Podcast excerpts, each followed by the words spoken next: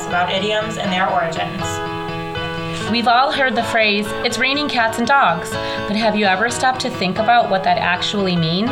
Where did that phrase actually come from? All idioms have an origin, and it is fascinating to know where they started. You'll never forget after listening to these stories written by our sixth grade authors.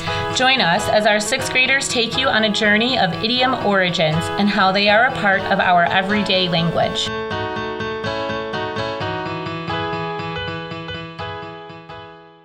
Strolling in the park one afternoon, Blueberry came across a light brown squirrel with pitch black eyes.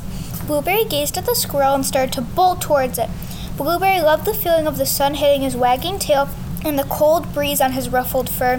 He ran past the old oak trees with bright green leaves. He ran past the hot dog stand with freshly steamed buns and fresh off the grill hot dogs. With Max trying to catch up to Blueberry and his shiny red collar, Max was out of breath. Really, Blueberry? I've been trying to catch up after you. After all I've been through from the last past weeks, you're gonna make me chase after you? Max dragged Blueberry with him back to the festival. He got distracted by the yummy smells, so Blueberry decided to go on a stroll in the park, but soon became very overwhelmed. As Blueberry trotted towards the smell of nature, he started not to have a care in the world.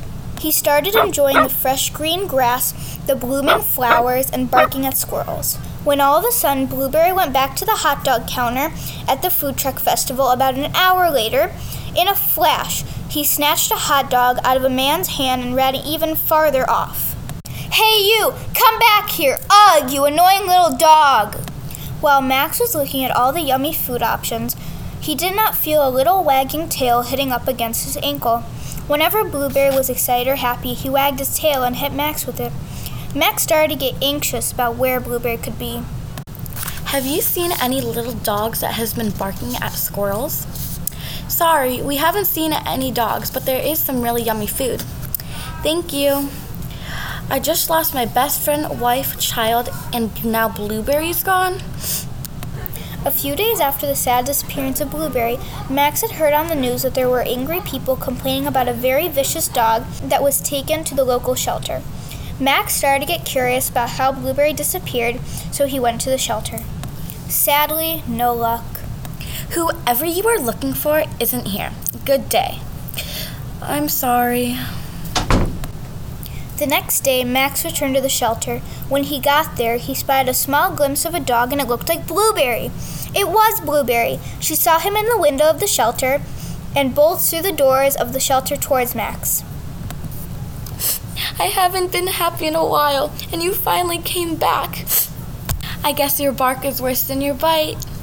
In the 16th century, it was all about those people who came across stray or guard dogs quite often, and their growl and bark seemed frightening. But actually, they never bit them or caused any harm. So it was said that dogs are only good at barking, but in reality, they don't bite. These podcasts were brought to you by the sixth grade students at Hillel Day School. The intro and outro music was written and performed by Robbie. The cover art was designed by Tim, Dane, and Evan. All stories were written by our sixth graders and are copyright Hillel Day School